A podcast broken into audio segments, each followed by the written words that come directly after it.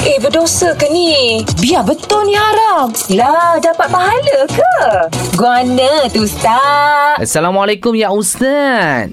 Waalaikumsalam warahmatullahi Ustaz biasalah kan musim-musim uh, COVID-19 ni kan duduk rumah ada yang melahirkan anak, ada bakal dapat anak. Hmm. Jadi Ustaz, apa hukum menamakan anak dengan nama malaikat? Contoh Jibril, Mikail, malaikat apa lagi? Uh, Mungkar, Nangkir. Uh, Ah, contoh. contoh, contoh. Uh, guana tu Ustaz. Hmm. Uh, secara umumnya kita harus ataupun sebaiknya lah meletakkan nama anak kita ni nama yang bagus-bagus lah nama hmm. yang kira kita kata nama yang mulia lah yang penting baik-baik cuma dalam bab nama malaikat ni ulama memang ada berpendapat sikit hmm. daripada sudut bezanya bukannya haram tau yang bezanya adalah makruh dan juga harus jadi makruh meletakkan beberapa nama malaikat seperti Jibril Mikail Oh. Israel Israel lah. Israfil lah yes.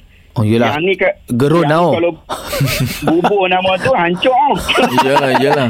Israel bangun. Ha, jenuh. Bangkit. Dia menjawab. ha, marah buka. Mm-mm. betul betul betul. Ha, yang ni ulama sebagai ulama memakruhkannya lah. Hmm. Harus? Harus lah sebab tu ada ada imam imam Mekah nama dia Jibril, imam Jibril. Oh. Ah, boleh Nama-nama lah. yang Sebab baik. Maksudnya ada sebahagian yang boleh buat lah. Yang buat tak masalah. Tapi kalau boleh tu cari nama lain pun okey juga. Letak nama Abdul Rahman ke Abdul Iyalah. Rahim ke. Ah, Syahabuddin ke Syahabudin, Syaharani, Syaharani. Syaharani, Azura. Azuraina si dia. Oh.